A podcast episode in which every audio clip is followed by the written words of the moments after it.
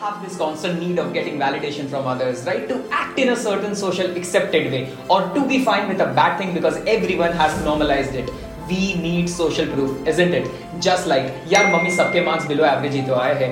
All my colleagues smoke. If I won't smoke, they won't include me in their inside talks. You are at a bar and your four friends are ordering margarita, so you do the same you laugh at a joke because everyone is laughing even though you don't get that joke.